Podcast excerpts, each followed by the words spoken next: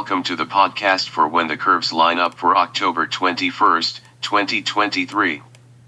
Please see the article that includes diagrams of today's events on the website at whenthecurveslineup.com. Text by Jeffrey L. Hunt. In Chicago, sunrise occurs at 7:10 a.m. Central Daylight Time followed by sunset at 6:10 p.m. Here is today's planet forecast. In the morning sky, two planets, Venus and Jupiter, are easy to locate during morning twilight. Brilliant Venus is nearly 30 degrees above the east-southeast horizon at 1 hour before sunrise. As twilight brightens toward daybreak, the planet is still visible.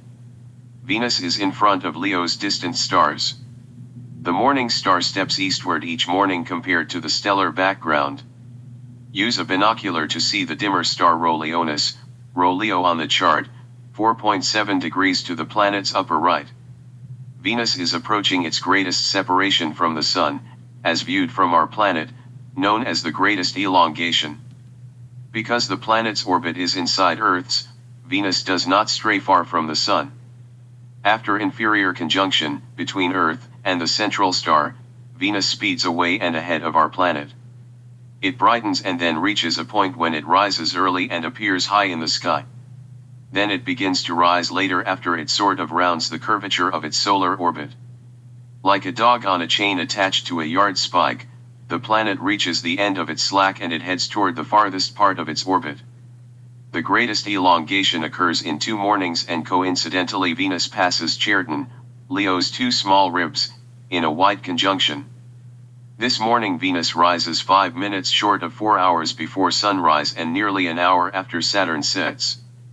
Not as bright as Venus, Jupiter is in the western sky during morning twilight. The Jovian giant is retrograding in front of Aries, 12.1 degrees to the left of Hamal, the constellation's brightest star. In a week, Jupiter passes between Hamal and Menkar, part of Cetus. For sky watchers in the western hemisphere with telescopes, Jupiter's great red spot is visible at the center of the planet in the southern hemisphere twice today. The first is at 3:39 a.m. CDT and the second, 11:30 p.m. CDT, two Jupiter days after the first appearance. In the evening sky. After superior conjunction yesterday, Mercury is moving toward an appearance in the western sky after sundown. This evening the planet sets only 5 minutes after the sun sets. Mars follows 18 minutes later. An hour after sundown, the nearly half-full moon is in the southern sky. The half-full, first quarter, phase occurs at 10.29 p.m. CDT. Saturn is farther eastward, nearly 35 degrees to the moon's upper left and almost 30 degrees above the southeast horizon. The ringed wonder is retrograding in front of Aquarius, 6.8 degrees to the left of Deneb Algedi. Both fit into the same binocular field of view. At this hour, Jupiter is low in the east-northeast. Wait another hour to see it about 15 degrees up in the east.